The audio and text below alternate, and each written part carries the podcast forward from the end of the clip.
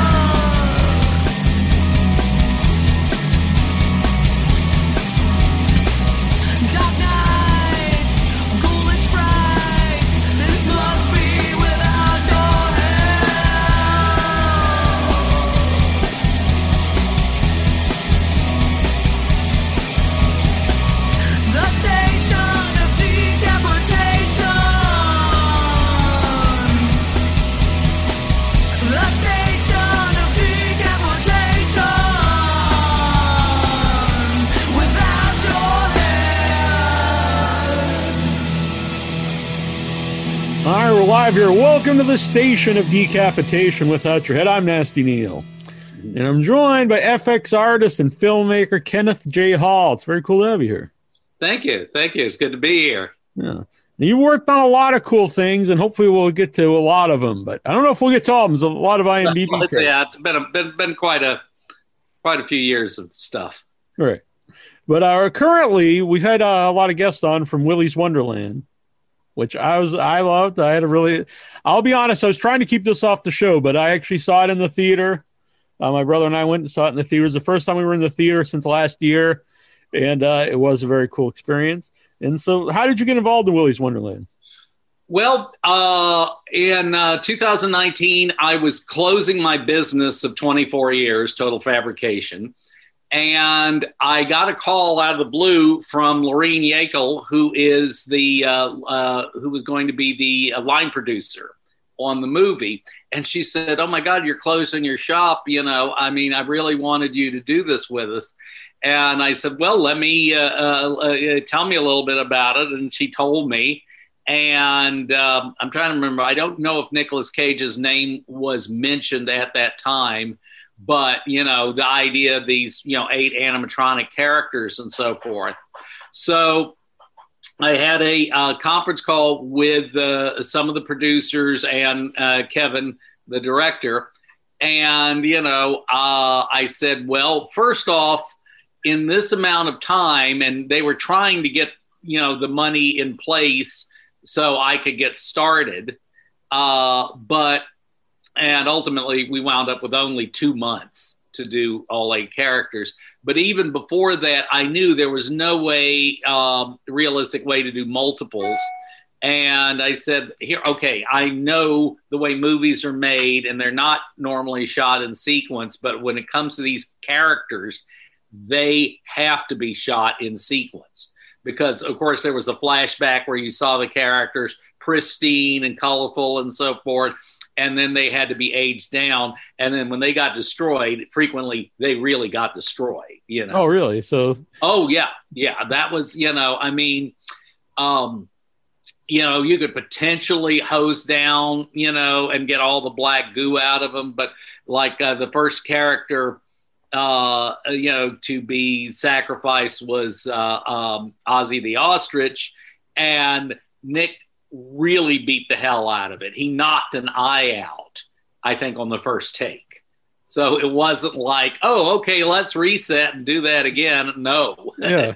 there, there was none of that. So that was that was restrictive, you know, from a shooting standpoint. We were fortunate enough they shot most of the non uh, creature stuff the first week, which gave us time in Atlanta to do some fine tuning and and fit the different uh, stunt people that were wearing the costumes.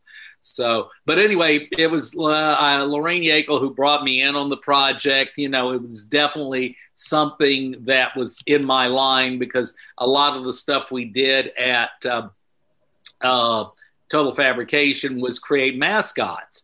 And these are essentially, even though they're supposed to be animatronic, they're people in costumes, so they're basically evil mascots. Right. So the the the one of the challenges, and I kept um, uh, there seems to be a Troy Jones trying to connect. Yes, yes. This Uh, is my brother here. Oh, okay, very cool. How well, you doing? the um, you know, was the idea that these things had to look, uh, you know, like you know, somewhat kid friendly to start out with, and I knew I could do little tricks like adding evil eyebrows and and, and stuff like that to do that. But that was that was the challenge up front, and there were a number of changes made in the characters as we went. Um, for uh, you know, we were trying to get away from Five Nights at Freddy's, so we got rid of a, the bear character, and I think there was also there was also I think a rabbit early on. Uh, we got rid of those, and then Nick got involved and wanted all sorts of lizards or reptilian characters, which I was fine with uh, Tito the turtle. I was fine with Artie the alligator. I was not crazy about Cammy Chameleon. And, you know, there'll probably be some hate from various fans out there, but I'm I- out of here now. I hated. I mean, we couldn't. And, and the funny thing was, uh, what most people wouldn't guess is that I designed the creatures up front, and then we sent pictures or, or my designs to the art department, and they created the cartoon Willy and the other characters. And when I saw what they had done with Cammy, I said, "God, she looks cute." My thing, you know, before before we even aged her or something like that, just was a nightmare, you know, and not, you know, I, I think up to the standards of the other characters. Like, uh, I think, you know, one of the creepiest characters is Siren Sarah, you know, and, uh, you know, we knew right up front, you know, that was going to be just a slight tilt to the left to make her, you know, pretty, pretty horrifying. So, Yeah. That is cool though. That you know, I don't think people would expect Nicolas Cage to be that.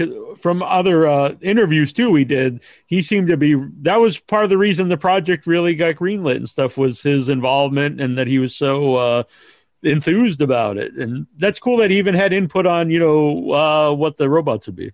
Yeah, I mean, he wasn't specific about names or, or types of lizards and so forth. We, even though a turtle is not exactly a lizard, uh, uh, you know, but uh, uh, you know, I, I, I just thought, you know, uh, you know, basically having half the characters lizard seemed a little weird. That nobody probably would ever have, you know, done it that way in real life. You know, it's. Uh, but you know what are you going to do we you know we had our marching orders and and we pretty much followed them Yeah. Now, uh, when you said that, you know, you really uh, destroyed the robots that you know when when they're getting dis- when they're getting uh, wrecked when they're getting attacked.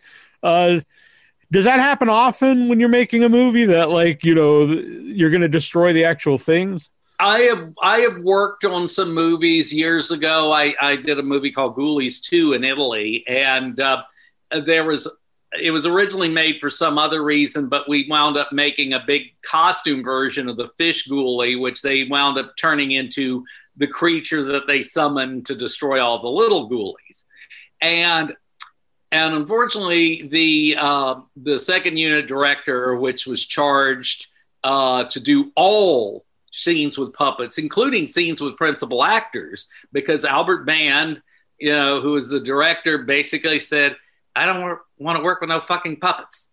so, um, you know, so, you know, we were doing all this stuff. And the second unit director clearly didn't understand puppetry. He had done second unit direction on uh, the De Laurentiis Kong and Flash Gordon. But he'd had you know days to do one shot you know that kind of thing. And you know uh, you know the ghoulies are all over the place. And he, i remember him coming to me because i was kind of in charge of the puppets on that show. And he goes these ghoulies they don't really do much do they i said they don't do anything they're puppets you have to make them do the stuff and, and he goes don't they even walk I go, walk. That's the hardest thing in the world. I said, look, did you see Gremlins, which had a slightly bigger budget than working right. with? He's and, real you know, animal, animal, real. Yeah, they, had, real they a couple little marionette shots looked exactly like what they were, and then they had the big stop motion shot. But otherwise, it was it was the Muppet Show. Yeah. And that's basically what we were dealing with, you know, on a shoestring budget in a foreign country, you know. So yeah, it was it was. Uh, uh, anyway, uh, the reason I went into this whole direction was, you know, uh, this director, uh, you know, uh, since he couldn't handle the puppets, he said, "Oh, let's bring out the big ghoul," and you know, and I, I, think I was even in the suit one time, but I think it was mostly John Criswell and uh, Tom Floutz. But it's like they, they they had they had enough footage to make a whole other movie about this thing, and so forth. And, you know, but we knew they were actually going to blow it apart on the back lot one night. And, you know, frankly, I was counting the days, you know, and it's like, let's get, get rid of this damn thing. At that point, I was happy to see it yeah. blown apart. I would think two things there. Obviously, you have to be make sure you do that last, so you get all the shots with you know whatever you're going to destroy. But when you go to destroy it, that must be fun too, because then you don't have to worry about protecting it at all. You can have at it. Yeah, yeah. You know, I mean, you know, and I knew up front that the Willys characters were going to get destroyed. You know, so it wasn't. Um, you know, I, I was more concerned about them, you know, holding together through the scene, you know. Uh, the second character we did was Gus Gorilla, and Nick got a little enthusiastic and punched the character right in the face, and the mechanics cut the uh, uh, stunt guy's oh well, sorry bridge of his nose, and you know we were doing some you know emergency repairs, and uh, yeah, I, uh, and one of the eyes wasn't working, but it was enough into the fight where it's like, okay, nobody's going to notice that this thing isn't blinking. You know, at this point, at least he didn't knock it completely out of the head like he did with Ozzy. Yeah. So uh, you said like you so you uh, designed like what they would look like, then they were drawn as cartoons, and then they yes. were made for the robots. Like, yeah. is that how they work? Yeah, and, and the thing was, I you know the producers got a little nervous because I told them up front, I am not a 2D artist. You know, towards the very end, I, I found out one of the the PAs on my my team uh, was a an artist, and she you know help uh, you know helped with the renderings, but the early ones weren't. Uh, and uh, so you know uh, they were going, well, you know, we love the stuff on your website, but you know, we're not sure about these drawings. I said, listen, if you were doing an animated film, you know, I would be the first one to recommend you fire me. You know, I'm not an illustrator, but you know, it got the point across. And once they saw the stuff coming together, but they did uh, put a lot of faith in me as you know. Uh, I they really saw very little of these characters together before they arrived, and um, you know, they were still out shooting on location when, you know, we, uh, you know, we're still, uh, you know, putting the final touches on. Now, had you uh, known the, the director Kevin Lewis before this at all? I did not. I, I, I met him and all the local producers, Grant Kramer, uh, Jeremy, you know, all all of them. You know, I met. You know, I mean, I, my first encounter was a, a phone conversation, which you know, you know, you, you don't know who you're talking to really. But uh, no they, they they were all great. They they were all everybody was really enthusiastic you know. It wasn't just one of those yeah let's get this done. It was like you know they were really all very excited about the subject matter. And the more i i i started analyzing it i said i can't think of any and i'm a big you know, horror, fantasy, sci-fi guy. I said, I can't think of any movie that really like this ever. You know, no. So, you know, I, of course, you know, people were talking about Five Nights at Freddy's and so forth like that, and you know, there's still the possibility of they're doing a movie, but you know, uh, this uh, this beat it out. Mm-hmm. Uh, how about the location? Uh, we talked to some other people, and uh, what was the location like to work in? Well, I mean, the exterior, and I think they did all those exteriors in one day going into night. Uh, uh, but uh, most of everything was done on a stage, you know, on the outskirts of Atlanta. It was, you know, reconverted uh, industrial warehouse, so the heat wasn't that great and all that. But uh, you know, the, uh, all all the interiors of the of the um, restaurant were done on that stage as well as you know a few other places like um, um, some house interiors that sort of thing and uh, i wasn't being rude looking at my phone but uh kat who set this interview up uh she can't join us tonight because uh, she's at work right now but uh, oh i okay I, I called uh, texted her earlier she said she was working in her field yeah, but I, I, I just pictured her out in the middle of you know, of an actual field, right? Field, yeah, I, yeah yeah. That's what I was just doing, you know, just yeah. they're hoeing and stuff. You know. Work. Right. Yeah. Yeah. But uh for for uh did you know Kat before the movie? I had met her once. She lives and I can't is it Tennessee? Tennessee, yeah. Uh she um uh, had, had come out and she worked a lot with Roy over at SOTA Effects and, you know, uh, since I'd closed my shop, I needed a place to work. And, you know, I knew that we needed to have some blood and gore on this show. So I offered it to Roy, and he had he put Kat in charge of that on location. She was not able to come out and work with us on, like I said, I'd met her at a party before, but she was not able to come out and work with us uh, on, you know, the building. Um, uh, uh, a girl named Jordan, uh, who had worked for Roy before as well. She prepped the stuff and she worked on the creature team building. And then when she got there, she worked with Kat on the blood and guts. Nice. She was really cool when we had her on the show. Uh, yeah, our other co host, Trista, worked with her on a movie and uh, she'd set that up. So, why did you close your uh, studio? Uh, you know, uh, uh, finances and so forth. It, I was just a time where you know, and I'd been through this many times over the years where it's like, okay, it's slow, it's slow. You know, oh, we got a little job coming in. It's going to keep us afloat for another couple of weeks, that sort of thing. And it just, you know, uh, outlasted our, our our ability to just keep the doors open. Yeah. And chances are it would never have survived COVID anyway. You know, um, I mean, uh, COVID was on the news when we were shooting Willy's, and then I got back to LA the first of March, and uh, literally, you know, within ten days, the town had shut down. So. Yeah.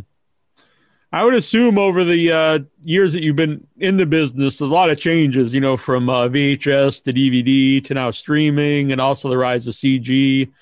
Uh, the which is actually uh, more which is a bigger change for, for your your side of the business, the CG or kind of the the loss of home video? Uh, the delivery, you know, there's still, you know, with streaming, there still are platforms for the low budget independence, which is what, as a filmmaker, you know, I've I've always worked in in on that budget level. Um, it's you know, it, but like back in the VHS days, it was like the Wild West. You know, people launched their careers and that sort of thing. And even though I worked on shows back then, uh, they weren't really my shows. You know, I was either hired to write or direct or both.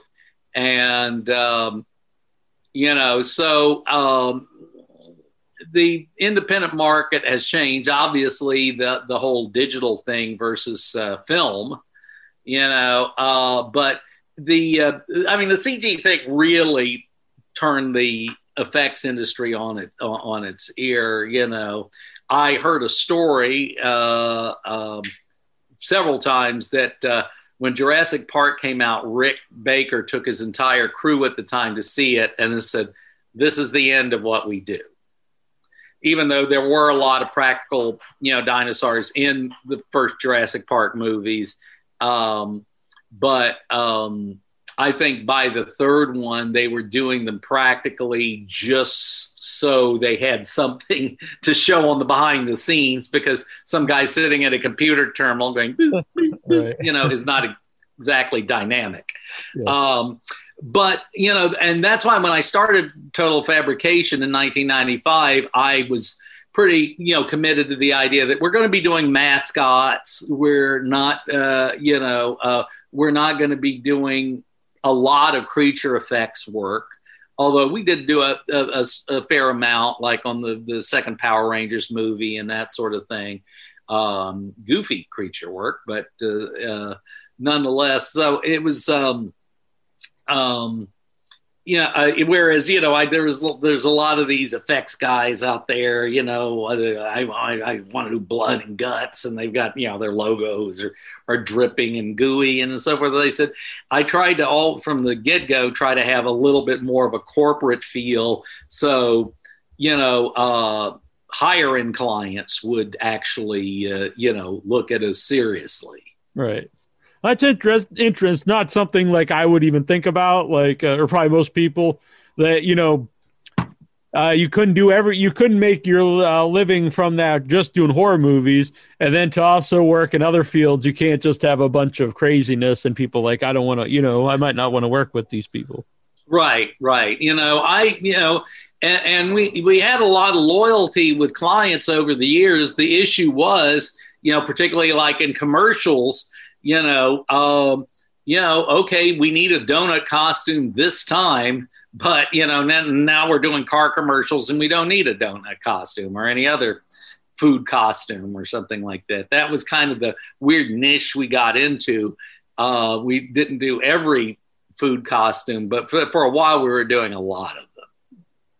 Uh, you mentioned your writing, and you've also been in movies and directed. So, which are, which of all that came first? Like when you pursued well, this?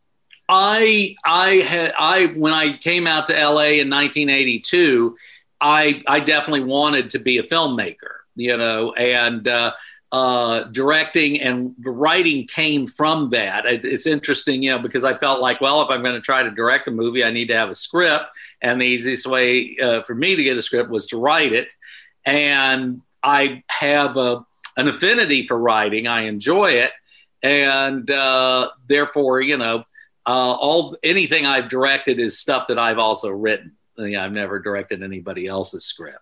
Mm-hmm. So uh, that was the intention. But I knew coming from a small town in Florida, you know, I'd done some theater there, including some original theater um, and cutting edge. But from, you know, coming from a small time town to LA, I knew nothing I had in that area was going to really impress many people. So you know, I had done a lot of uh, effect stuff and fabrication. So I came out here and I got a job on a movie at the Berman Studio in a week.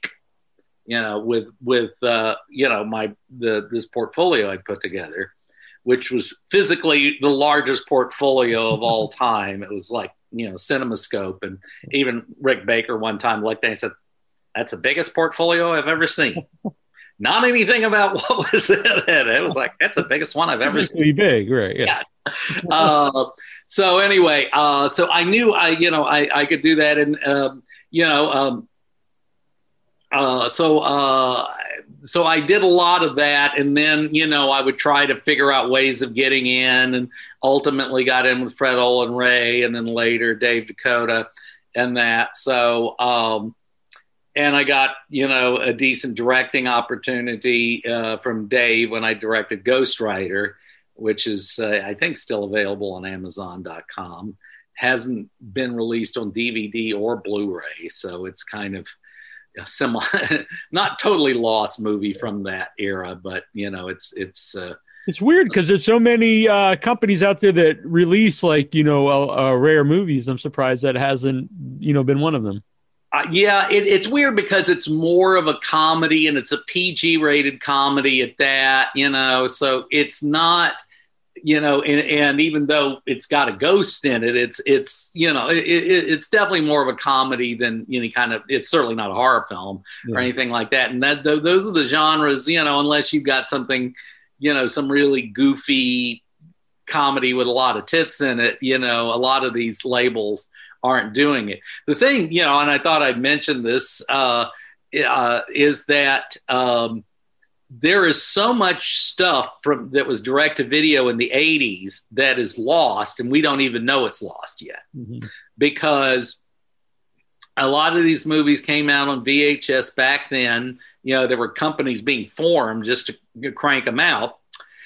And I remember I was uh, with a friend at uh, uh, um, uh, uh a VHS swap meet and we were, we were picking up the things and you know there were recognizable names and so forth but we're going have you ever heard of this? As i know i haven't either you know kind of thing.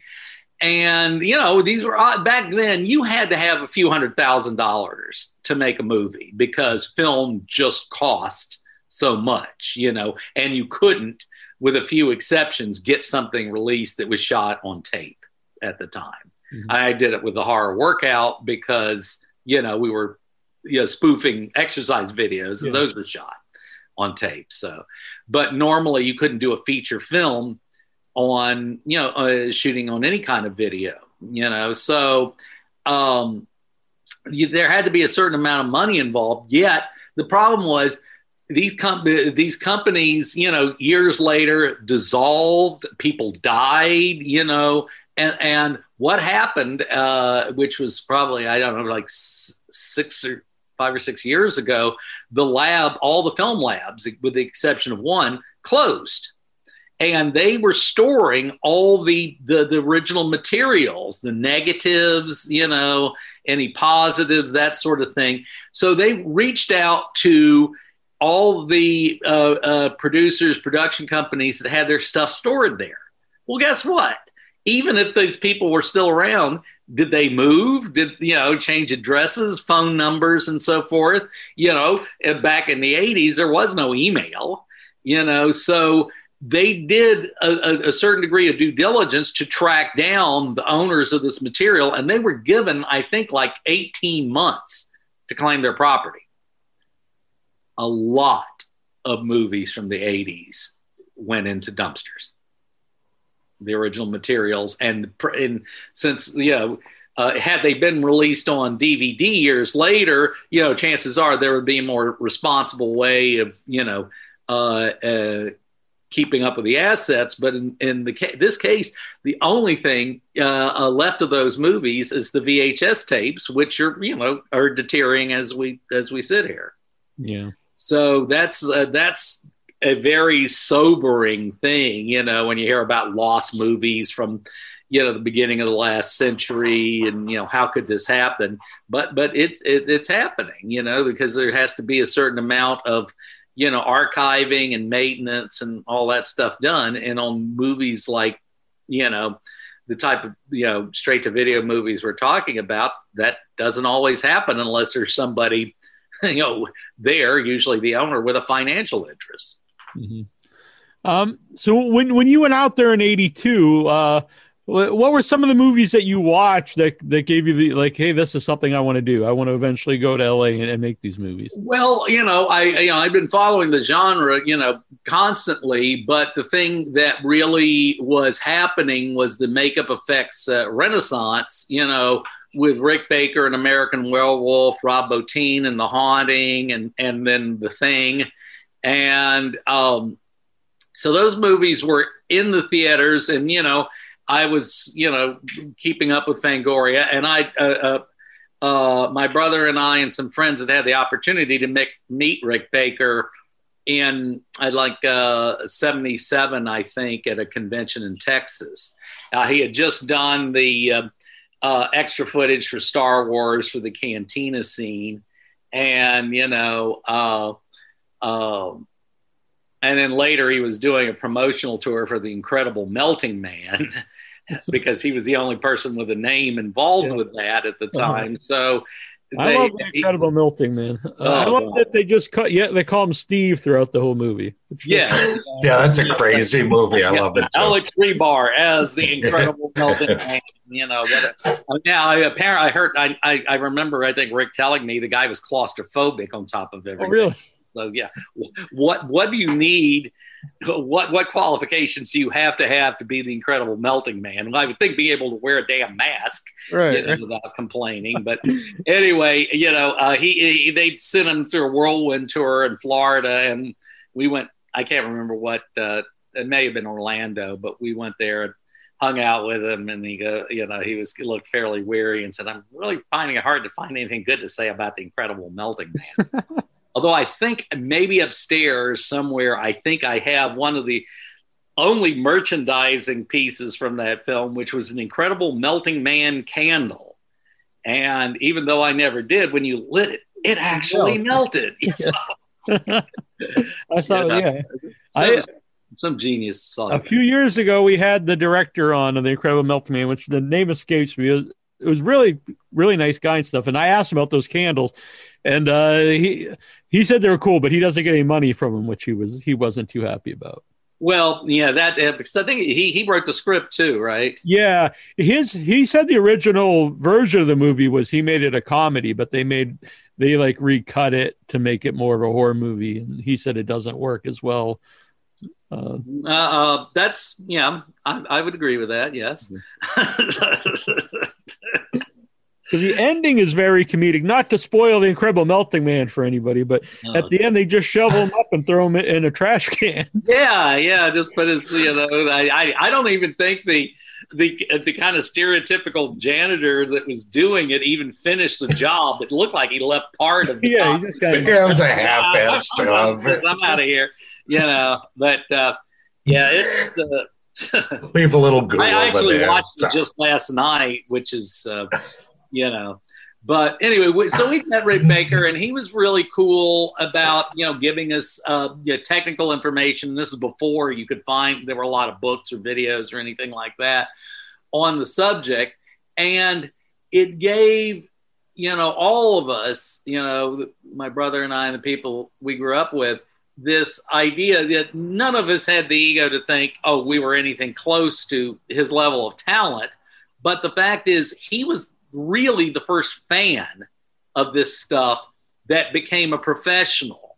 And I said, you know, well, you know, I, I mean, you know, if uh, uh, he ma- he made it seem real, and that's why we all, you know, went across the country, you know, to work in Hollywood there's not that many of us left now. I'm sad, uh, sad to say.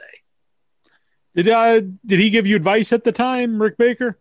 Not specifically career advice. It was more, you know, sources for materials and you know the little tips and tricks, you know, of how to use them, which was which is great. You know, I mean, you, you know, not that many years later, after the Oscars and everything, and people, you know, besieging him, he. um you know, was I had to be a little more withdrawn and less approachable. So we were hitting him at a very fortunate time, you know, because I mean he'd been on the cover of Starlog with the Incredible Melting Man stuff and all that it was before Fangoria even was started, and uh, you know, um, and we'd been reading about him forever and famous monsters of filmland, watching him, you know, Rick Baker, monster maker, you know, old Forry Ackerman.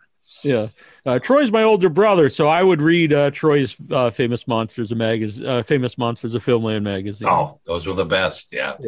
Yeah, it was, it, and especially since um, for some reason we never had a subscription, so it was always you know a a search to find the next issue out. You know, because we couldn't count on any one newsstand to have it. So yeah, yeah. So uh, some of the images from That- that that's is true. You never knew. You just yeah, That's why I bugged my mom to rent uh, Motel Hell because I headed farmer with the chainsaw, and I was like, I have to see this movie. oh yeah, This is the greatest looking thing I've seen. So, uh, Oh, so when you when you go out there, um, I would you know this is now like there's actual schools to learn how to do all these things, but at that time, I assume how, how did you even go about like how am I who am I gonna you know talk to to try to to make this work? Well, you know, I mean, uh, a, a, friend of mine, uh, uh, Tim Lawrence, had come out some months before, and ironically, he had wanted to work for Rick Baker, but this timing was off, and Rick was in over in England working on Greystoke. So Tim was working at uh, uh, uh, at a model shop on miniatures for Jaws 3D and that sort of thing, and he worked at, at some animatronics company, But he knew the players in town, and I was, you know we were all kind of familiar with them. You know, um, I, I, uh, I, actually the first uh, uh, interview I had was over at Sid and Marty Kroffts, oh, which was already, you know, I think they'd all even completely done with the Mandrell Sisters show. So you know, there were. The, the, well, I walked in the building and lots of the lights were out. You know, I, I was going to interview because there was a light down at the end of this long hallway and you know i interviewed with some of the builders and so forth and you know there, there were literally pieces of characters from hr Pufnstuf on wow. the shelves you know and the, the entire department looked at my portfolio because they weren't terribly busy at the time said hey you know we like your stuff but you know not much is going on there and this was uh, you know i mean i knew in this case that wasn't an excuse they were making you know so I went to makeup and effects labs, and they were not. Uh, they were already finishing some stuff. That, uh, but then um, I had driven out on my own. Uh, my friend Mark Tyler had uh, uh, come out with his girlfriend at the time, Linda Frobos, who'd been out here previously. And she had heard, you know, she let us know that uh, Tom Burman was hiring for a movie. And so Mark and I went out there, showed our stuff, and the timing was right. Uh, it was uh, I uh, we we were all three of us were hired on Spacehunter: Adventures in the Forbidden Zone in 3D, and try fitting that on a marquee. Uh, so um, you know, uh, I wound up working here and there on pretty much all the creatures in the film, with the exception of uh, the Michael Ironside Overdog makeup but we started out because and part of the reason we were hired was we had done a lot of foam fabrication you know back in florida and uh, that turned out to be a, a, rather unique commodity out here there were people doing it but uh, the, the the lady that tom normally worked with was working on cujo at the time so hired us so we fabricated the bodies we actually got to sculpt some of the heads and hands and that sort of thing of the characters.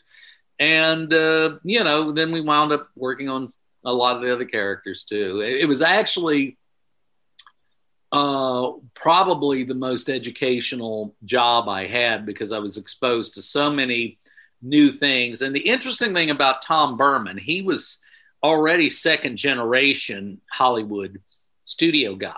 His dad, Ellis Burman Sr., uh, was ran the prop department for years at Universal, and it was uh, supposedly Ellis who ran like the latex Frankenstein headpieces and the Wolfman noses for Jack Pierce, who did not like working with sculpting and molds. He would just spend hours building stuff up on people's faces, which sadly eventually lost him his job at Universal. Uh, but um, so Tom was not uh, of the you know he was like the one of the last of the studio makeup apprentices at Fox. He wound up being John Chambers' lab man on Planet of the Apes, and he went through that system. You know, most of the guys like your Rick Baker, uh, Rick Baker learned a lot from Dick Smith, and then you know people like Steve Johnson and Rob Bottin learned a lot from Rick. So there was that uh, school of knowledge, whereas Tom's stuff came back from all sorts of other wacky things, you know, and even people I've known in the industry said, Hey, have you ever heard of using this? And they go, I, have never heard that before in my life. But Tom would do this stuff and it would work. I remember him one day, bring, him going to a shelf and bringing down these little jars of dark liquid that had these yellowing, you know, crumbling labels on them. And he was pouring it out, and it looked uh, everything looked really dark to me. And then he started painting a mask with it. And I said, Tom, what are you using there? And he goes, balloon stamping ink.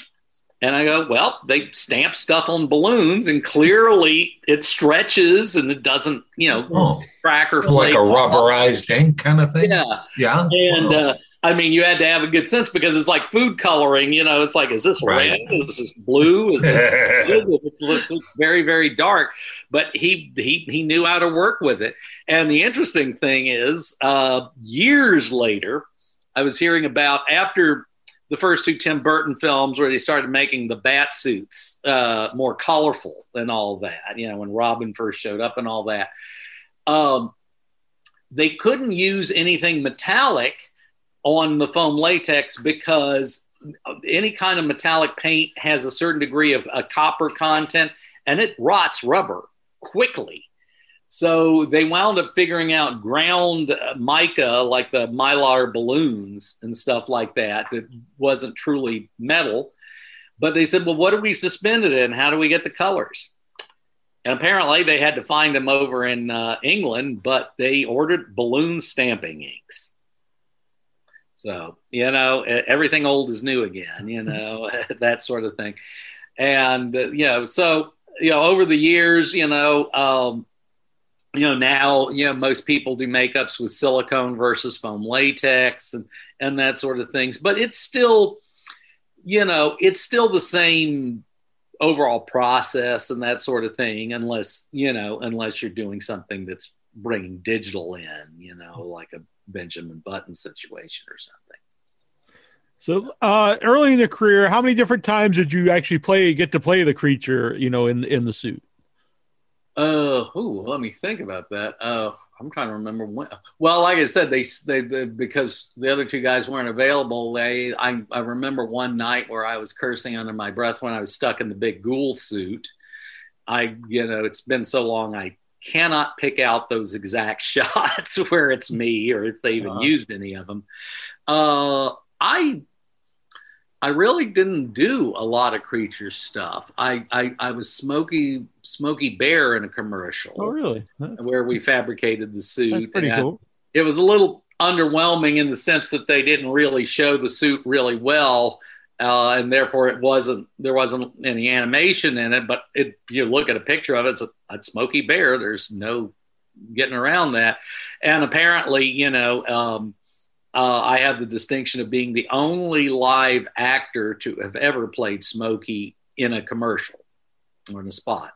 Uh, that and several bucks will give me a cup of coffee, but uh, but that that that is a a strange. to the portfolio. Yeah, Make it even bigger. yeah, um, and you know eh, that, and you know, being an expert in dressing people up as food, you know, a couple of things I had never truly aspired to deliberately, you know, just wound up happening. Yeah. But uh, yeah, I I'm not a huge fan of uh, uh, of of wearing these suits anyway.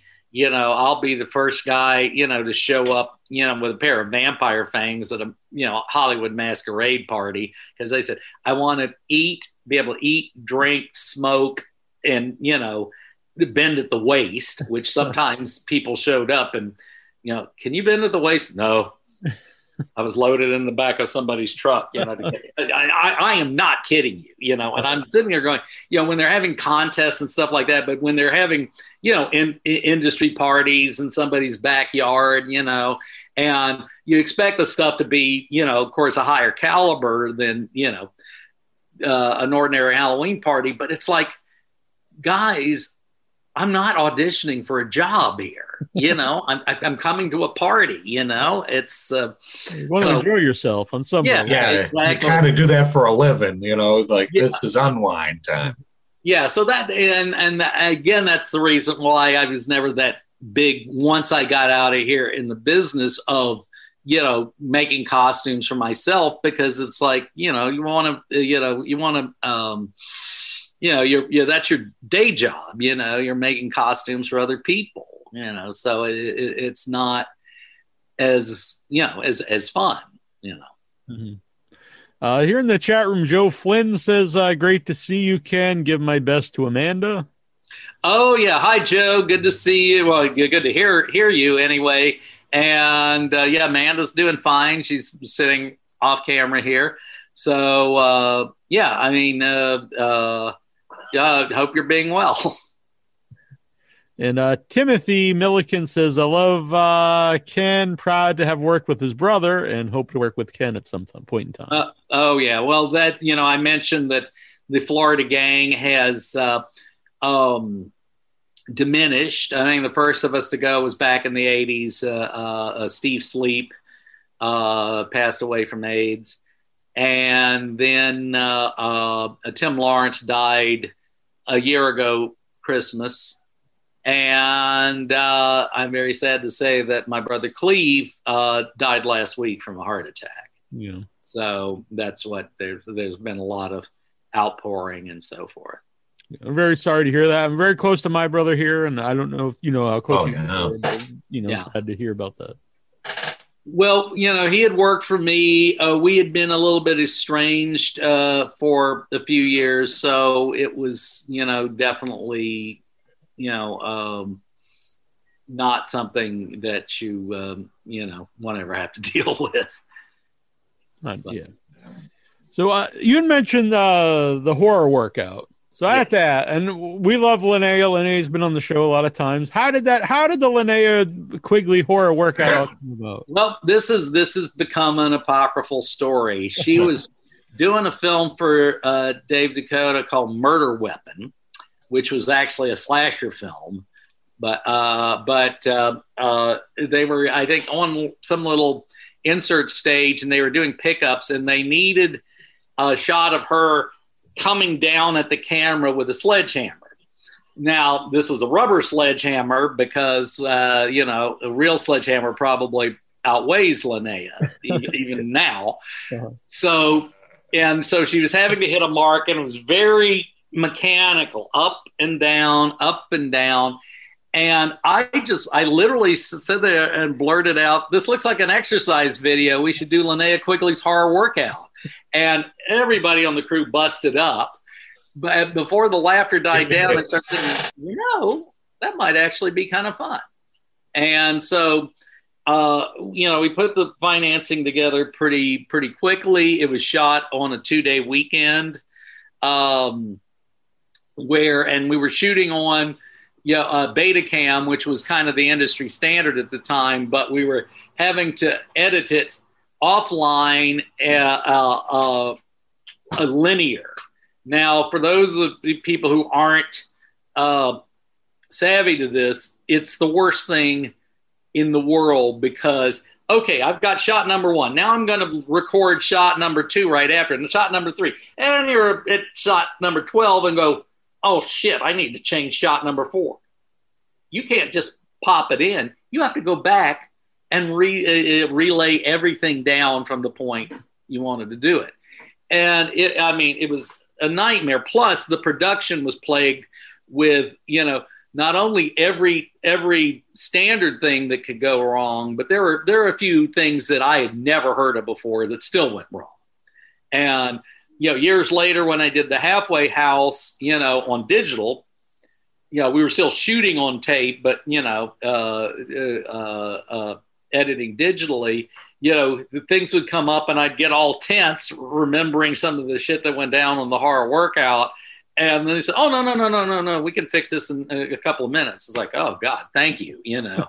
but uh, um, you know, actually, uh, I just heard today that there is uh, the horror workout is actually going to be on a streaming channel, and I, something I think with fuel in it, or I, I am sorry, I can't remember. I should look maybe looked horror it up fuel. before. It could be horror What? fuel. I know that website. So Yeah, it's it, it, but basically, uh, uh, what it is is I, I think it's a, a streaming network that specializes in exercise videos. oh oh that's that's pretty So, awesome. So, uh, you know, I, so, so they've seen it. They know there's nudity and violence in it. You know, which is not standard for right, yeah. for an exercise video. So you know, so that's going to be there. And uh, uh, uh, I did have somebody approach me about putting it out on DVD again. I don't know if it can be upres to Blu-ray or not. You know, you can only make it look so good. You know, considering it was shot on on tape. So. Um, so there might be another DVD release. We had uh, put it out like six or seven years ago, and it was uh, um, the first time on DVD, and it was a you know collector's edition and so forth. Uh, unfortunately, I also can't. Uh, I, I, uh, the other film of mine that I, I still own is the Halfway House, and it is getting a, a Blu-ray release soon. Unfortunately, they haven't told me the official date, so I can't say. But That's it is, cool, but it is coming out this year, and it will be available on streaming again. Oh, nice. So that that excites me almost more than the the Blu-ray. Although I'd like to see you know it upres with you know true 16 by 9, but the idea that it's going to uh, be introduced to a, a, whole nother audience, you know, because it's over 15 years ago. So there's going to be a lot of new people discovering it, probably way more people than ever discovered it, you know, before. Yeah. No, that's very exciting. That's very cool. And well, when you find out the dates and everything, let us know and we'll uh, share it on the website. So, uh, no, uh, you wrote the original um, Puppet Master, which went on to, you know, do do many different uh, sequels and everything. Uh, so, what was that experience like writing Puppet Master and working with Full Moon? Features? Uh, well, um, you know, I, I, I will be honest. Charlie Band came up with the name Puppet Master, and he had sort of a list of puppets. Uh, but of course, I, I'd been working around there, you know, since Ghoulies and all that. And, uh, you know, he kept going to the same well multiple times, you know, Very little small monsters, yes. And I, I remember he said, to, you know, uh, puppet, it's called Puppet Master, and the killers are going to be very small. Like going, oh, you mean like ghoulies? Oh no, no, no, they're they're, not ghoulies. They're not living. They're they're carved out of wood. Oh, you mean like dolls? No, no, no, they're not dolls. They're puppets. Mm-hmm. And and I'm making fun of the guy, and he, you know, and I'm, uh, but I'm sitting there going, oh yeah, I see. Mm-hmm. But after that, you know, his contribution was like, uh, you know, uh, really important things in the script, like I don't like the name Miriam. Uh, uh, call her, you know, uh, Amanda or something like that. You know, it's like, oh, okay, that, that, that that's going to save the movie right there. You know, it's like, so I was working at the time, uh, you know, with Landers on Ghostwriter, and I did a first draft, and any resemblance between that script and the final movie, uh, I think there are puppets in both. Uh, but you know, it's really you know, it's very different, dip, completely different tone.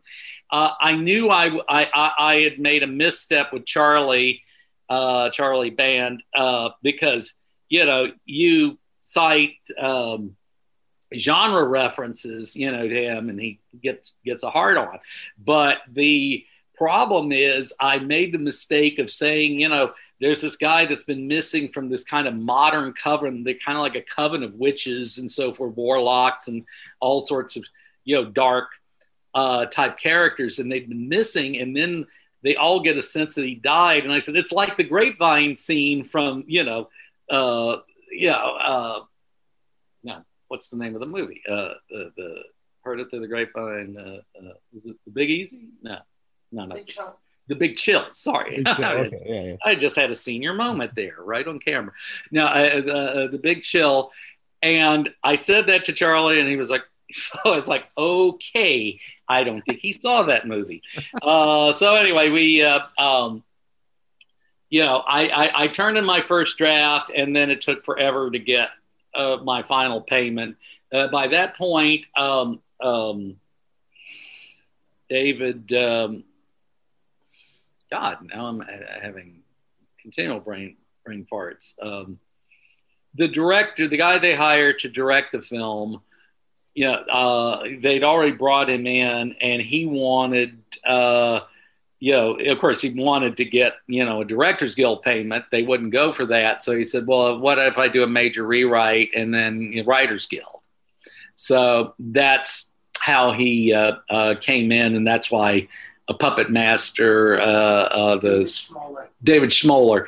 Uh, that's who I've been talking about. But this, the screenplay credit goes to a guy whose last name is Collodi, who is the uh, author who wrote uh, Pinocchio. So that's a pseudonym. So, uh, but uh, Charles Charles Charles Band and I share a story credit on the film. So, not that I've received any any money uh, for that over the years. I've been basically discarded. Yeah, I'll, I'll say you know uh, we've had Charlie Band on the show, and he's always very nice to us. But uh, we've also had many people work for him, and uh, not always the the best stories of. Uh, no, yeah. No, he, uh, you know, and the thing is, he loves he loves the genre stuff. You know, unlike Roger Corman, you know, if Hunt for Red October made made any money at the box office, Roger was building submarine sets in the old lumber yard in Venice. Uh, but you know, uh, uh, uh, Charlie would always stick with fantasy. I don't, I don't like his taste for the most part in this stuff. You know. Um, but there you go. You got a man in the 60s calling you dude. yeah, I've met him. I've met him at conventions. Yeah. Yeah. Yeah. No, he's, you know. Yeah. No. He, he, he, can, he can be charming. Yeah. so, uh, something I wanted to ask about because uh, you mentioned Jurassic Park and Carnivore actually came out, I think that same year, but before. Carnosaur, yeah. Uh, yeah. Oh, yeah. That was. The, uh, so, uh, uh, well, uh, it was. Roger's uh, attempt to cash in on Carnosaur. Yeah. Uh, and uh, he he uh, he just to make sure he didn't run into any big studio interference, he uh, went uh, found a novel that did have the same premise of cloning dinosaurs and bought it. And but I remember seeing him, you know, in some kind of interview, you know, and, and you can't make up stuff about Corman because the real stuff is too damn good. Uh-huh. Uh, Michael Crichton is a fine, upstanding writer, and I'm sure he would not have consciously ripped off our novel. yeah. So anyway, but um, you know, I don't know how many millions he claimed to have spent on it. We figured he normally spent three hundred fifty thousand on on basically any movie, and we think he spent eight hundred fifty, maybe a little more on it. So you know.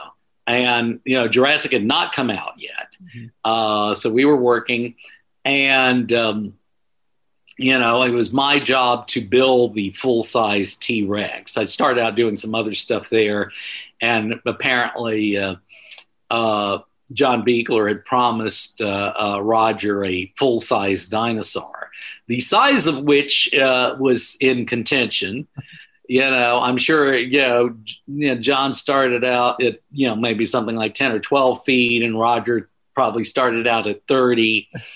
and it got down to, I think Roger thought it was going to be 18 feet, and uh, John thought it was going to be um, 16 feet.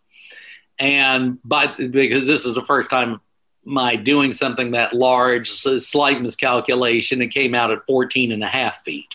Mm and um, but uh, I mean Roger got his money out of it because I think he used it in like six movies. So. well, a couple of things there. Uh, what what are the differences besides the, the, the size of working on something like Ghoulies, where you have little small things, and working on you know a full size dinosaur? Uh, well, you know, uh, yeah, the uh, the uh, large things, you know, you wind up doing a lot more running around, standing, climbing, crawling underneath. You know, it's a, a, sometimes if I'm finally working on something that's you know maybe so big and it can sit on a table and I can sit in a chair, you know, in front of it and work. You know, that's uh, it's a it's a pleasure. uh, but uh, you know, it's you know, I, I, I, I we've done a lot of really large fabrications over the years, you know, not all of which I was hands on, but still, you know, there's a lot of things you have to take into consideration. And, you know, I mean, weight and leverage and that sort of thing, it turns into something completely new, you know, if you're dealing with something that, you know, would, you know, fill up your entire living room. Right. And uh, something I because I grew up watching Siskel and Ebert, and uh, even though I didn't always agree with them, I always liked to watch the show. And uh, but they normally didn't like a lot of you know low budget horror movies.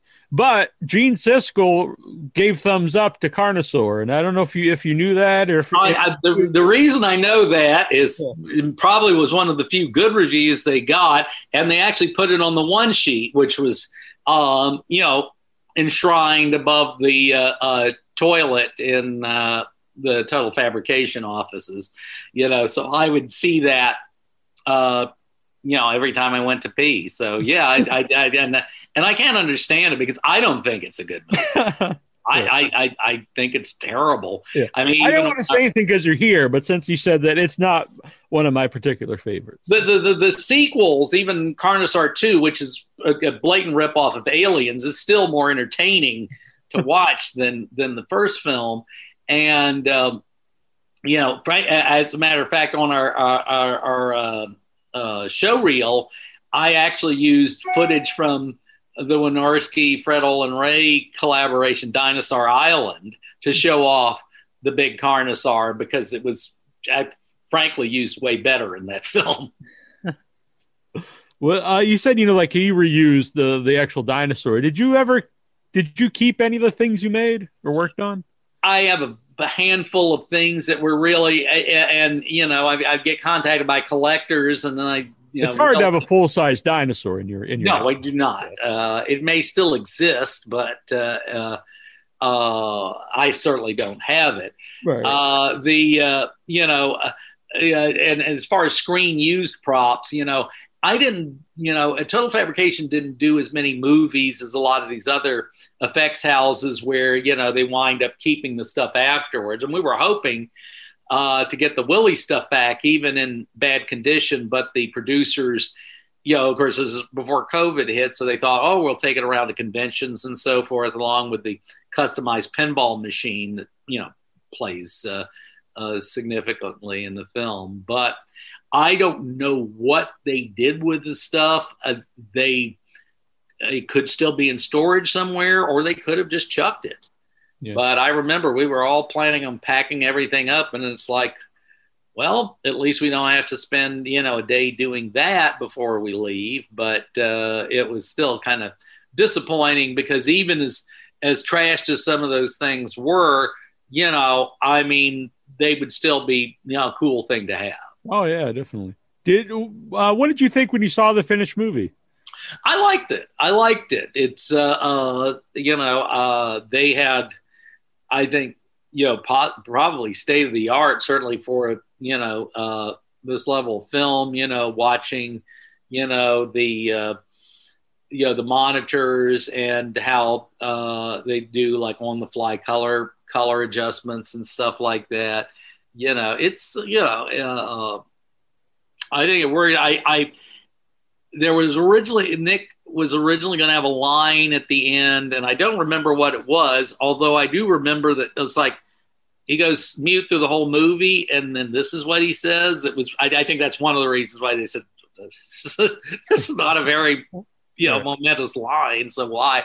But I I I felt the the no no talking was a little bit forced at times. That's just you know my feeling. I, I have seen it twice, but I mean overall I think it's really good. And like I say, I think it it, it wound up being very unique and you know e- e- even in you know the style of filmmaking. But I think it. Uh, uh, um, you know, Kevin, I think Kevin did a really good job and, and the DP and all that. So. Yeah. So, uh, like I mentioned earlier, uh, tr- so Troy and I went uh, last was the last movie we went to see before it was right before everything closed was the original King Kong. They they uh, showed it at the theater and we went to see it. And then a year later, we went to see uh, Willy's Wonderland. Uh, so I think it's in good company with the original King Kong, obviously. But it really was. It's really a fun movie, I think. And yeah, uh, I, I haven't seen it on the small screen, but it was really fun to see on the big screen.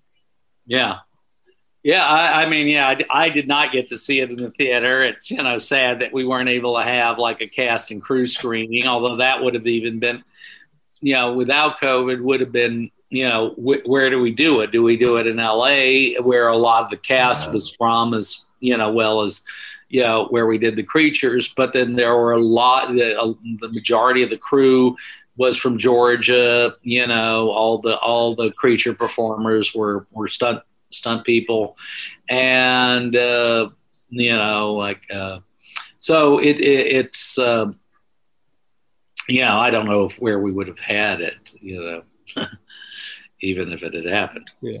If they do a sequel, would it be something you'd be interested in uh, working on? Oh, absolutely. I mean, unfortunately, we were working so fast, we didn't get to make patterns. I mean, there's a mold for Siren Sarah, and there's a mold for Nighty Night's face. But beyond that, everything was fabricated by hand out of foam. You know, the the lizard creatures were spray coated in liquid neoprene and all that. So it would be we we definitely couldn't do it in the short time lead time we had, and we definitely need a bigger budget. But you know, I, I certainly would like to do it. You mm-hmm. know? And uh, the merchandise is nice. The Willy's Wonderland. Uh, when we had the uh, director and the writer on, uh, G.O. Parsons, at the time the shirts were sold out. I think they have more in, but uh, it's it's cool that people are really into it and buying the merchandise. Yeah, I have I have one that was uh, uh, uh, made by uh, uh, the the production, so I got it. You know, as I you know when I when I left the show. So uh, yeah, of course I'm also hearing about possibly action figures and plushies oh, and nice. stuff like that. I'm going. I didn't sign any kind of deal with that. right. It's just like the the, the director of of the Incredible Melting Man. He, uh, he, he probably doesn't even have a candle. He does not have a candle. the only thing you're one up on that guy. the only thing I have from Puppet Master that I didn't buy uh, what is my draft, which I, uh, you know, wow. if I'm at a convention and I can transport them, I, I will sell copies of it because I said this is you, you have not seen this Puppet Master story ever. So, how different is the your original uh, script to what was made? Well, it takes place in a hotel, and there is a guy who wind, winds up turning out to be um, the uh, be the missing guy. But like I said, they're all witches and warlocks. They were uh, like a uh, a punk S and M, uh, a, a, male and female uh, bikers, you know, and so forth. And six shooter didn't even show up until part three. But in my script, six shooter squares off with one of the bikers and shoots him in the face plate, and his motorcycle goes off a cliff. No, there's no scene like that in the the uh, first Puppet Master. So um, yeah, so it was more, you know, they were more sinister. You know, they, they've got parapsychologists, you know, coming to investigate the house in the movie. And, you know, and they're all pretty low key, uh, you know, but then, you know, after I'd had this whole S and M scene with these witches and my scripts, I want to keep the S and M scene, you know, and, and it's like, um, they're parapsychologists, you know, in in a strange hotel. Right. And you know they're tying each other up to the bed. I think that would be even better. Then I think I, I would love that. I probably have by day, and, yeah. you know, it's you know. That's you my kink. You know, that's my thing. You can believe puppets coming to life, but you know, I think that uh, the bondage thing is stretching it a bit. Yeah, suspension know? of disbelief only goes so far. Yeah. so you know, it's like um, you know, so anyway, so the, I mean, some big differences, you know, uh, uh, differences in the kills, differences in, you know, but the person that I give uh, the most creds to on, on Puppet Master, it's not me, it's not Schmoeller, it's not Charlie, it's the late David Allen who uh, was responsible for designing and creating the actual puppets, which I think is what people really like about that is yeah i mean I, I loved them as a, as a i mean i still like them now but i loved them as a kid uh, renting them on vhs and uh, the puppets were what sold them sold me on the movie. Yeah. Yeah. Absolutely. Did you have any involvement in any of the sequels?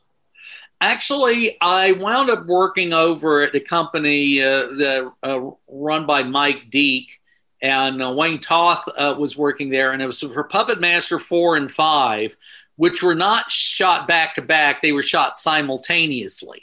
Meaning, you know, they were basically the same sets. And hey, we're in this room, in the living room, so we're going to shoot scenes this, this, and this from number four, and we're going to shoot this, this, and this for five. The actors were completely lost on the thing. Uh, uh, Jeff Burr is an old friend of mine. He he directed it, but you know, it was. I like Jeff Burr too. He's a good guy. yeah, he is a good guy, but he kept asking me, well, what do you think? I, I, I the script is terrible.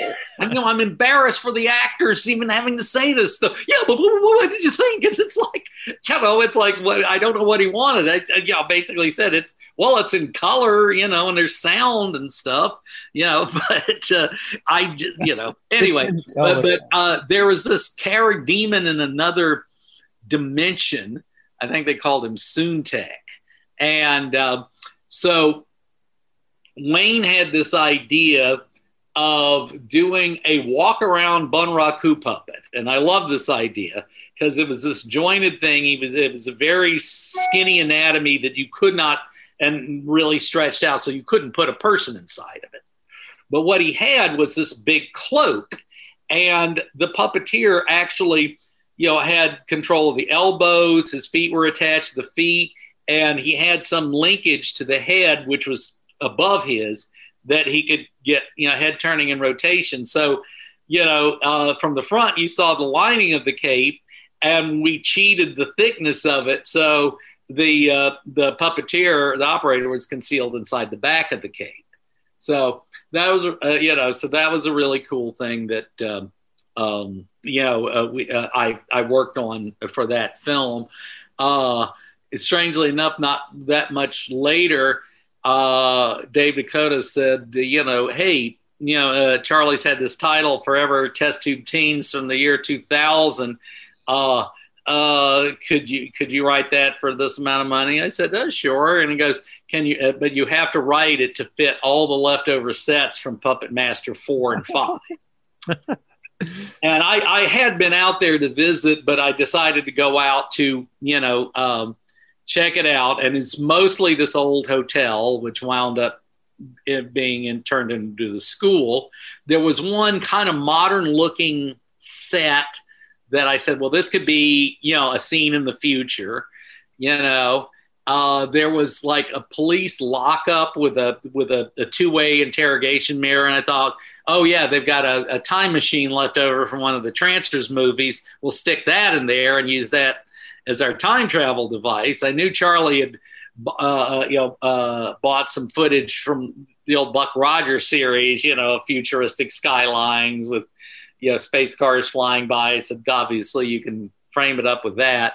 So, uh, and then there was this the the set that they'd shot the Sutekh character on. They, they kept referring to it as the sixth dimension. It was skulls and kind of you know you know, bottom basement H.R. Giger kind of stuff. And I'm looking, at I said, nightclub, you know, I said, well, we'll turn it into a nightclub. And uh, uh, everything was shot on those sets. And, uh, but then it, this was part of their, you know, the first entry in their erotic, you know, fantasy line. And so there was definitely going to be a lot of sex and nudity. And uh, uh, I, I remember telling David, well, there's only one problem. You know, there's there there's no locker room or shower. And he goes, so what? I said, well, if you don't have a shower, you can't have a shower scene. They built that set. one set. it was very small. You know, they had to have two girls up under one nozzle you because know, that's all there was. It's important, right? you know, well, it's it's you know, yeah. So uh, I know it's a weird time, but are, are you working on anything currently? I, uh, uh, I, I, I may be doing some more work uh, uh, for Roy Kinnear. He co-directed a movie last year called Sorority of the Damned, and I created this living statue with a definite nod to Ray Harryhausen. Oh, nice! Uh, it's a Talos-like thing, but it's it's a costume and apparently he's got some other creature stuff coming up. I'm, um, you know, uh, I still have the Total Fab website up. I'm, I haven't formed an actual company, but I, I go under Total Fab Designs now. Since the web is Total Fab site is totalfab.com, it's like, well, total fabrication, total fab yeah. designs, whatever.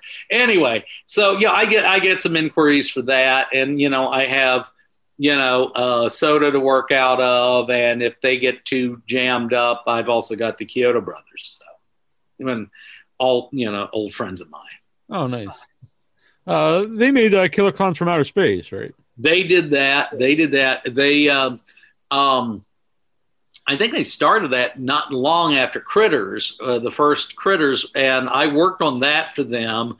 I kind of, you know, helped design the furring process for the puppets, and they also uh, they uh, it was I, I remember uh, when Bob Shaye came into the studio and basically said uh, it's not in the original script now, but we're going to add a big critter at the end. So big being a little person in a costume, but you're bigger than the hand puppets. So you know, so worked on that. Critters has an amazing cast. Really does, you know. Um, yeah, of course, you know. Uh, Dee Wallace, who you know has you know uh, he'll be on the show in a couple weeks actually. Okay, she uh, yeah she was um, um you know I, I I've become acquainted with her because we've done a lot of conventions mm-hmm. together, mm-hmm. and uh, oh of course Billy Zane, you know you'd almost not know it was him, you know, mm-hmm. uh, and uh, the kid. Uh, uh, what's his the, the the, redheaded kid? He uh, yeah, no, I know M, M, M, Scott, Scott, Scott, Grimes, Scott Grimes, okay. and yeah, I mean, I know he worked a lot back then. You know, don't want to know what he's doing now, and then of course uh, um, Don Opper. You know, uh, but you know, yeah, it was it was it was a good film. The thing, the uh, they actually changed the ending of the movie because originally it ended with the aliens blowing up the house and they said, "Well, this is kind of a bummer, you know. These this poor family's been through enough; they're losing their home." Uh, and uh, so they literally hired uh, Fantasy Two to go in and uh, build uh, a model of the house. And what they did is they pulled it apart and then reversed it, so it looked like the house was building itself. But that was not. Yeah, cool. You know, the, the, original ending, but yeah, kind of glad they did that. Yeah, I like that workaround. Uh, yeah. When you do the conventions, are there any particular movies that stand out to people? Like this is what they want to talk about or get something signed? Well, of course, there's a lot of Puppet Master stuff, and it's kind of a, a it's kind of a, a, strange thing to have. You know, the the project you were involved with the least and had the least passion for be the thing you're most known for. you uh-huh. know, so you know. Uh, it's not you know not like you know they're uh, going to um, you know gravitate towards you know some of the other stuff I've done you know although I you know I get you know uh, uh, people you know talking to me about you know random stuff uh, Nightmare Sisters considering that was you know shot in four days has been one of the more enduring you know things you know even, even you know though you know it's uh, you know, I, I, thankfully it's just funny. Of course, we were shooting so fast. If an actor blew a line, I'd be standing there on the sideline. Well, there's another joke that's not making it into the film, because they certainly one's got to do another take, yeah. you know, to correct a line. Yeah. You know, I, I, I you know, I think only if the camera fell over or something. Yeah, uh, I want to ask about Pretty Boy because uh, that's coming out soon, and I know the the filmmakers. I saw you credited in uh, designing the mask that's yeah. Um, they had seen the strangers, which I had created the, the the two female masks for the mm-hmm. strangers.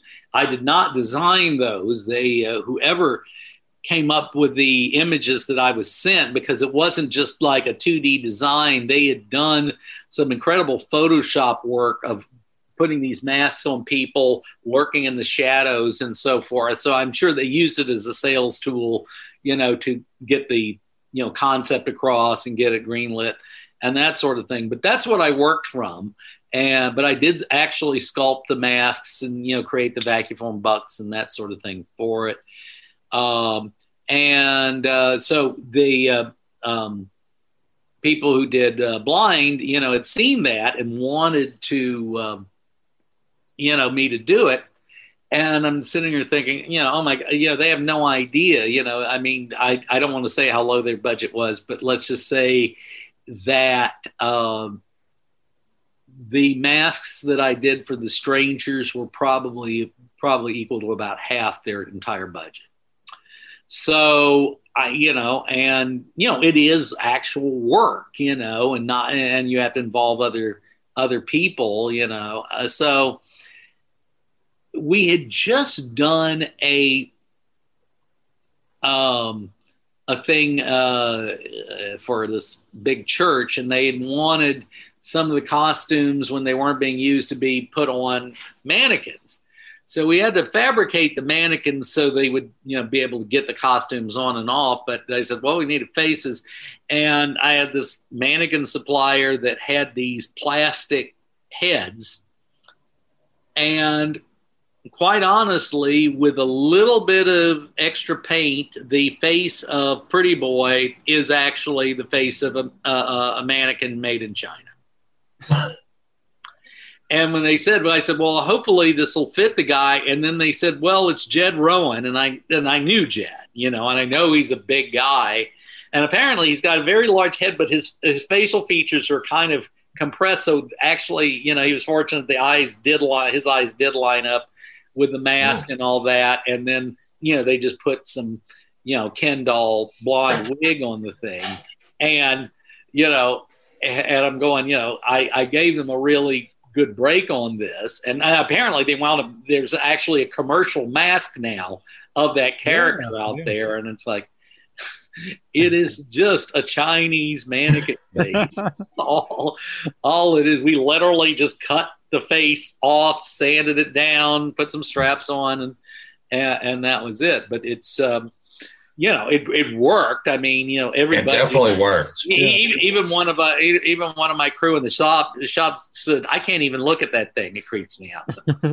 yeah, I think the I think it having eyes is the creepiest part, where it actually has like the mannequin eyes. Yeah, yeah it's creepy as hell that thing. Yeah, we did punch up the blue in the eye, so that was that was something we did, and maybe a little bit more contouring and all that. But that was, you know, that that was it.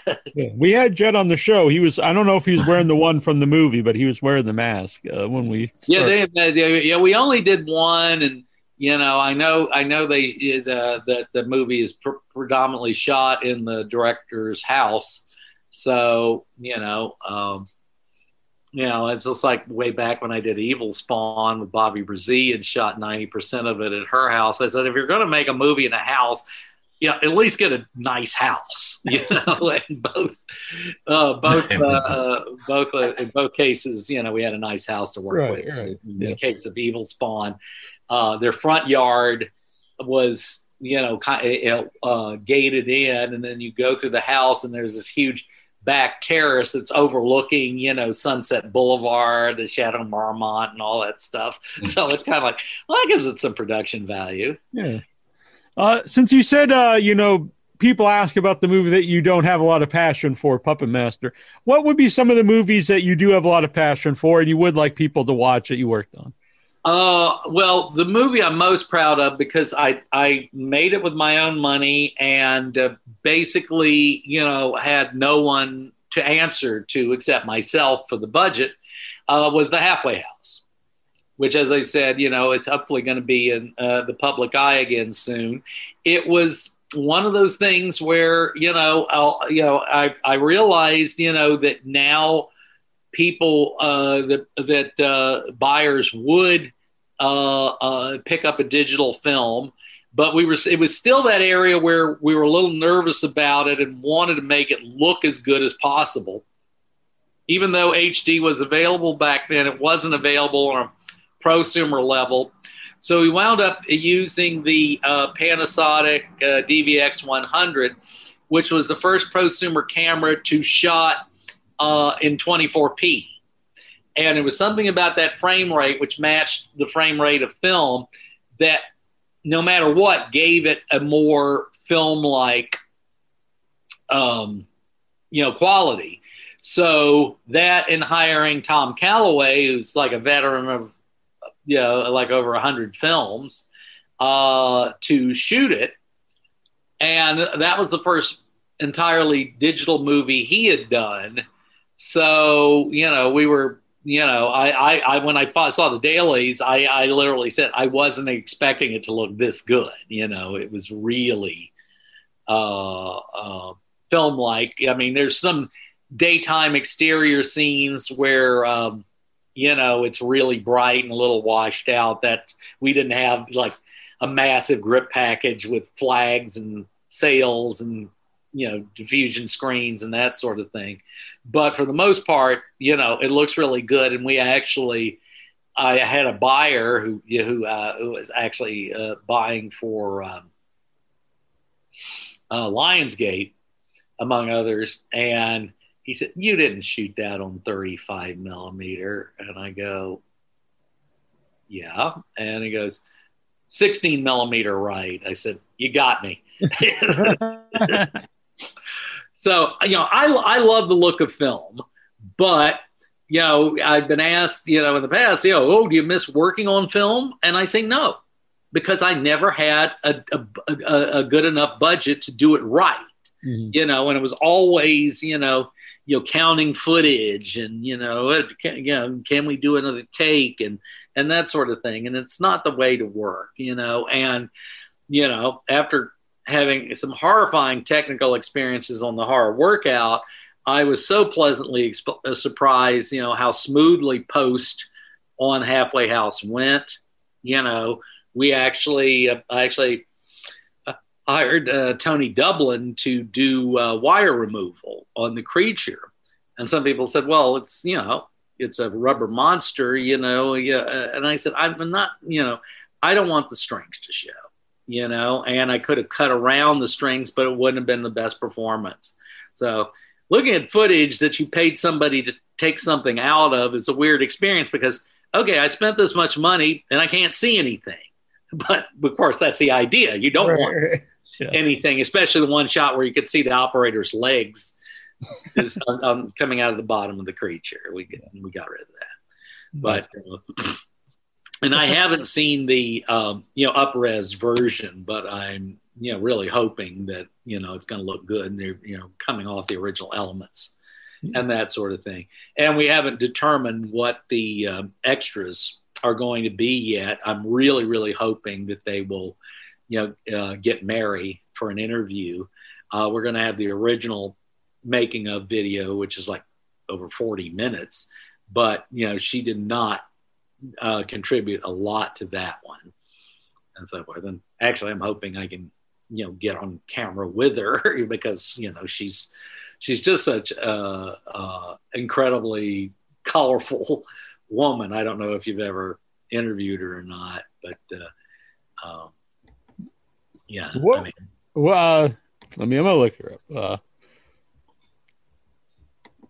do, do you know what streaming site it's going to be on yet? No, no, I do not. Uh, uh, sorry. That's okay. Uh, I know it will be available on streaming, you know, but uh, uh, uh, the the label is Intervision. I, will leak that out, and they're um, a subsidiary of Severin Films. So, oh, I know the other people who uh, who uh, own Severin. So, yeah, but it's cool now because there are a lot of companies like that, that the uh, Severin and uh, Vinegar Syndrome, and uh, you know that restore a lot of uh, uh cool, weird movies. And uh, I, I, like all the specials. I mean, that's the that's uh, the selling point for me if I'm going to get a Blu-ray because you can watch stuff streaming, but if it has, I, I, like commentary tracks or you know interviews and making of. Oh yeah.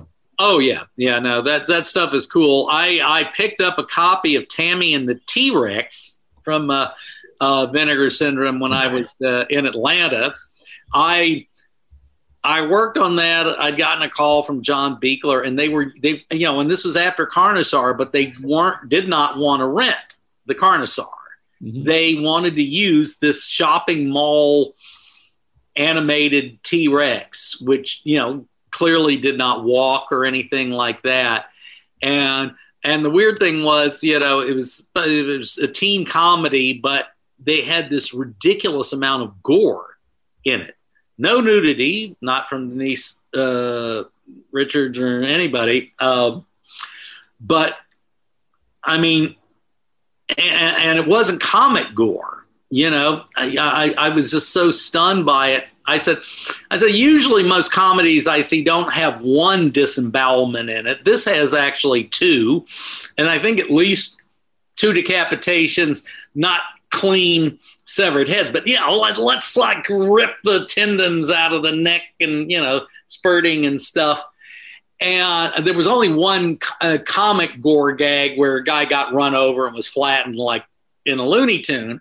But you know, I remember somebody from the production I was talking about. Well, what about Monty Python and the Holy Grail? I said that was decades ago. Uh-huh. They were spraying. It didn't even look like blood. I don't know what it looked like, but out of a fire hose, practically. Yeah, and this is you know this was nasty stuff, and of course, uh, I guess I guess the the restored version does have some of our stuff in it now. Uh, which makes it, in my opinion, even weirder because you know who is this movie made for? You know, I, will be honest, I had never seen the movie until like last the last couple years when it was re-released, and I saw it, and I and I loved it. But they, it's a very bizarre movie. It's made for someone like me, but yeah, I don't know. Uh, yeah, it, it, it appeals to. Yeah, I mean, you know, you know it, it, it was it was a, a, fun set to be on. The Stewart Raffill was great, uh, you know, and I mean, I was he, he sounded a little uh, distant in the interview they have on on the Blu-ray, but he was he was a uh, a, a former stuntman who had doubled, I mean, screen doubled for uh, uh, Ron Ely and one other screen Tarzan. And so, and apparently, the reason he got roped into doing Tammy and the T Rex was uh, Edward Sarlui had promised him he would finish some wild animal action movie that Stewart wanted to do. Of course, I, I don't think that ever happened. And uh, but uh, he's the only director uh, I've ever worked with who's you know uh, said "pacey pacey" to the crew. now that is Swahili that's used in the old Tarzan films when they're going through the jungle and so on. come on, pacey, pacey. so, uh, when he said that, you know, I'm looking around and nobody else got it, you know, and it's like, that was great. You know, it was great. He, he, he was a lot, he was very cool. And, you know, um, you know, I'm pretty sure he didn't get to make his movie. He just, yeah, wound up doing that. Yeah. Uh, by the way, to answer your question, Mary Woronov, uh, uh, I hosted a panel with her, and uh, it was rock and roll um, high school reunion. I hosted okay. a panel with her uh, in Chicago for a convention. And uh, okay. that's my only, but she was. I was a big fan. They said Troy's my older brother, and one of his favorite movies when we were younger was Eating Raoul, and I probably watched it when I was way too. Oh, yeah, I, I was fortunate. Uh, I, I, when I first got out here in the fall of '82, uh, they had a premiere of uh, Eating Raoul at uh, in uh, Westwood, and I did not see Mary there. Actually, she, uh, she told me that to this day she's never seen it. She doesn't like oh. watching herself on screen. Okay, but I think I spotted Robert Beltran there, and Paul Bartel was actually handing cookies out to the audience as they were that's the best. and, and, and, thanking us for coming to his movie. And i got to see him at a few other screenings over the years and so forth. I never got to know him. Dave DeCoteau was friends with him and so forth. Mary told a great story about uh, Eating Raoul I, I don't know whether they were in vegas or something but he took her all around the world to promote the movie even though she wouldn't watch it and she walked. Uh, yeah, it was a, it was morning definitely, and she said she walked to Paul's room, knocked, and told her to come in. And he's sitting at a room service cart, eating not one but two lobsters. And she looked at him, Paul, why are you doing that? He goes, because I can. I can so see that. That's awesome. Yeah. I love that. Yeah. That's a good answer too. Well, yeah, yeah. The um, I'm on you know, uh, so I can eat a lot. A film that I think just recently got came out on Blu-ray finally, and it was a film that everybody, you know, uh, uh, all the participants were disappointed it wasn't as big as it was. But it's a I I love uh, scenes from the class struggle in Beverly. Oh, Hills. me too, me too. That's one underrated sucker. I love that one. Yep. Yeah, to hear Jacqueline Bisset say "dead man" to uh, Mary Woronov, all he'll suck your box till your nose bleeds. the first time I watched it, which was on VHS, I remember winding it back a couple of times. She, yep, she actually said that. That's a tremendous movie. I haven't seen that one in a while. Yeah. Like you said, I hope you get to get to include her more in the uh, in the special. Uh, I don't know if she's someone who does a lot of that kind of stuff. So well, you know, let's face it, they're they're going to have to pay her, you sure. know, for come out and do it. I, would actually love to do it at, at her um, apartment. That's uh, a very very unique place. She's also a painter, and she has these like six eight foot tall paintings on, on the wall of this big airy room where you know, the floor is painted like you know neon green and stuff like that. So you know, but uh, like I say, I hope um, you know, I hope I hope she'll come out and talk about it. It was I, I saw her at an event uh, some years back, and you know, she recognized me, and you know, um, and so we were able to chit chat a little bit. Very cool. Uh, you mentioned the website. Uh, where else is there any? Uh, is that where you prefer people go to see what you're up to or follow you online? Uh, let's see. Well, um, I've got one that hasn't been updated in a million years, uh, uh, called the Fright Film Factory, which has my writing and directing resume on it. You know, uh, mostly material from Horror Workout and Halfway House, and uh, so that's kind of my filmmaker site. Um, of course, I'm on Facebook, uh, cleverly disguised as Kenneth J. Hall. Uh, and then uh, there's also totalfab.com, which is all the, uh, you know, the effects stuff, you know, fabrication and that sort of thing. So um, I'm on Instagram as total, I think it's underscore fabrication. Um, I'm trying to remember what my Twitter name is. Uh, something like Ken Hall One or something like that. But uh, yeah, and uh, you know, in the last month or so, I haven't been as uh, diligent with social media as I should. You know, it's just. I understand. Uh, if it wasn't for the show, I don't know how much I'd be. Uh, it, yeah. It's not always the most pleasant place to be, but. Well, you know, it's uh, you know just you know, I've been fortunate enough to have some work and actually some significant work in terms of, yeah, we did not do that many feature films, you know, when Total Fab was around, but Willy's Wonderland, which is, you know, quite the hit. And I think Sorority of the Damned is going, I have not read the script on that, but it's definitely got uh, comedic elements in it and you know uh, um, you got Felissa Rose and Sarah French on in it. So uh, yeah, I look forward to that, and I know. You know, like I said, Roy and Joe are, are are are going to be doing some more films, and who knows, maybe I'll I'll get to write and direct a few of those as well. Yeah, that'd be very cool. Oh, yeah. yeah. this has been really fun. I enjoyed having you on. Oh, well, thank you. Great so time. Yeah, thank you. Uh, uh, I'll yeah, just uh, send me the info and I will uh, share it on social media. Sounds good. And it would be cool to do this again sometime. Absolutely. You know, yeah, anytime you want to come back.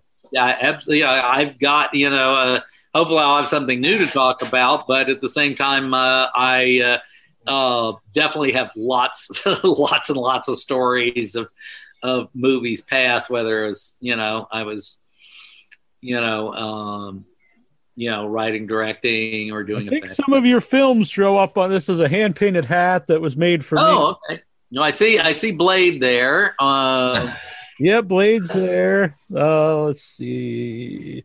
I think there's a Ghoulies on here, or possibly a Critter. I think that's Ghoulies. I think it needs touched up. I've had it for a while. Well, you said you did work on Killer Klowns. That's on there. Yeah, I, I, didn't work on that, but I, I worked with the brothers. Right, right. The, yeah, we got a Ghoulies here. Oh, very good. It's a little hard. To uh, have to have that. I, th- I think that's it for, for your work. But Yeah. Thanks, Annabelle Lecter, for the hand painted hat. Oh, all righty. So uh, let's see. I guess uh, just uh, uh, if you haven't seen Willy's Wonderland yet, uh, you know I I recommend it. I recommend recommend it too, and not So just I- because you're here. Uh, both Drew and I really Yeah. had fun watching it. And yeah, we had a especially, ton of fun. Yeah, and if it depends what that's what the cool thing about horror movies depends what mood you're in. You can watch all different kinds, but if you want to just watch something fun and get away from everything that's happening, I, I recommend Willy's Wonderland. Did you say you haven't had Nick on the show? I never had Nicholas on the show. No, No, that would be tremendous. Well, all I can say is I'd heard about it before, but uh, uh, it turns out he is a huge, huge horror movie fan, and uh, um, uh, you know he can he, he, you know he can talk to you um, nonstop about Godzilla, you know Hammer films, that sort of thing. Oh, I've actually nice. never. I just assumed he would say no, but but as I always for anyone who asks me advice about getting guests, I always tell them the worst someone could say is no. So I should at least uh, get out there. Yeah, and I, I. I, I don't know. Um, uh, I mean, I have an email for him, but obviously, no, I understand. Get yeah. out, but, I'm uh, not trying to. Uh, the um, I guess you know maybe his manager, but of course his manager is probably you know one of those people that's like you know what is he going to get paid? That's Yeah. usually what I've had people who, uh, especially on the MySpace days, like when when social media kind of started, and they'd be into coming on, and they say, "Yeah, set it up through you know whoever," and then if there was no money involved, it was usually the end of that. So it's best if you can connect with someone one on one. Oh yeah, yeah. It's uh, it, I mean, it's obviously tough to do that Sure. within the Hollywood system because Yeah. you know there's you know a lot of Right. I understand, but e- either way, I love the movie, and uh, and and it's been cool to hear that he's a, that he seems like a really good guy, and he's really into the movie, and that he, he likes oh yeah. movies. And no, I really like his horror movies the last few years. I love Mandy and uh, Willy's Wonderland, and Since he lost his mind, we we love him. Yeah. Well, I, I know he uh, at least used to own some uh, original Basil Gogos paintings, you know. Oh, guy- nice. yeah. That's yeah. awesome. And uh, I've actually seen his uh, uh, uh, burial site in uh, New Orleans, Cemetery Number One, because that was one of the things that the IRS did not take. But Oh, the, the band who does our theme song is named the uh, the Tomb of Nicolas Cage. They're from New Orleans, and they named it after the actual tomb of Nicolas Cage. that's uh, yeah, it's I mean it's like a onyx pyramid sort of thing. Yeah, it looks crazy. I love it. and Yeah, apparently, it- yeah, it- does not really fit in different with the- colors. And, yeah, vibe of the uh, the cemetery where, among other people, Marie Laveau was supposedly incurred. So, what are you gonna do?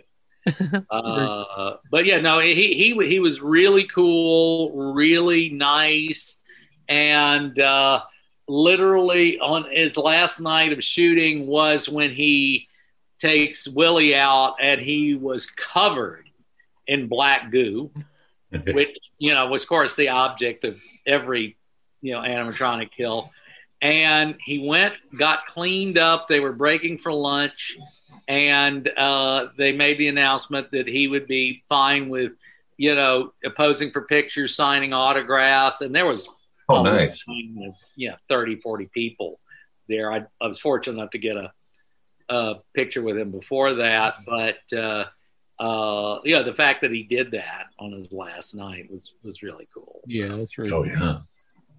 very good. All right, well, we will let you go. I sh- I usually ask Yep. how many people have, but we're gonna sorry if I kept it wrong, but I think it was a good time. So All right. Well, thank you so much. I know. Well, I was just fascinated. I could just listen to you talk all night. Oh well, yeah. I, I, I you know, I, I genuinely like telling stories. I always li- used to love listening to other people in the industry tell stories long before I even moved out here. And you know, it's like I've, I've been around long enough now, so I'm kind of a, uh, you know, an institution of sorts. Uh, not that there's any real money in that, but but you get the good stories anyway. The good stories, yeah. yeah. And every once in a while, like you guys, I find somebody that actually wants to hear them. So that's we'll always listen. Yes, definitely. and a big thanks to Kat for us setting this up. We appreciate it. Oh, no doubt. Yeah. And uh, hopefully, um, um, you know, she and I will wind up working together at some point uh, on another project, maybe this year. Definitely. Yeah. All, all right. Well, have all right. We wish you all the best. Thank well, you so much. Night, you guys. Night. All right. Good night. Bye. Night, Neal. Night. I'm gonna wave awkwardly as I uh, hang up here. All right, we can do that. Awkward wave. Good night, everybody. From ancient terrors to the search for modern day conspiracies, The Tomb of Nick Cage is the new sound in horror rock. Uncover the mystery of old world horror for the new world order on iTunes, Amazon, and more. Ripley, we should have listened.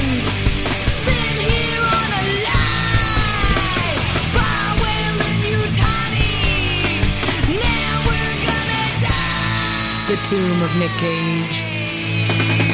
They're coming night. Mostly, they're coming night. Mostly, they're coming night. Mostly! They're coming night! Mostly! Find out on Facebook, Twitter, and Instagram. The Tomb of Nick Cage.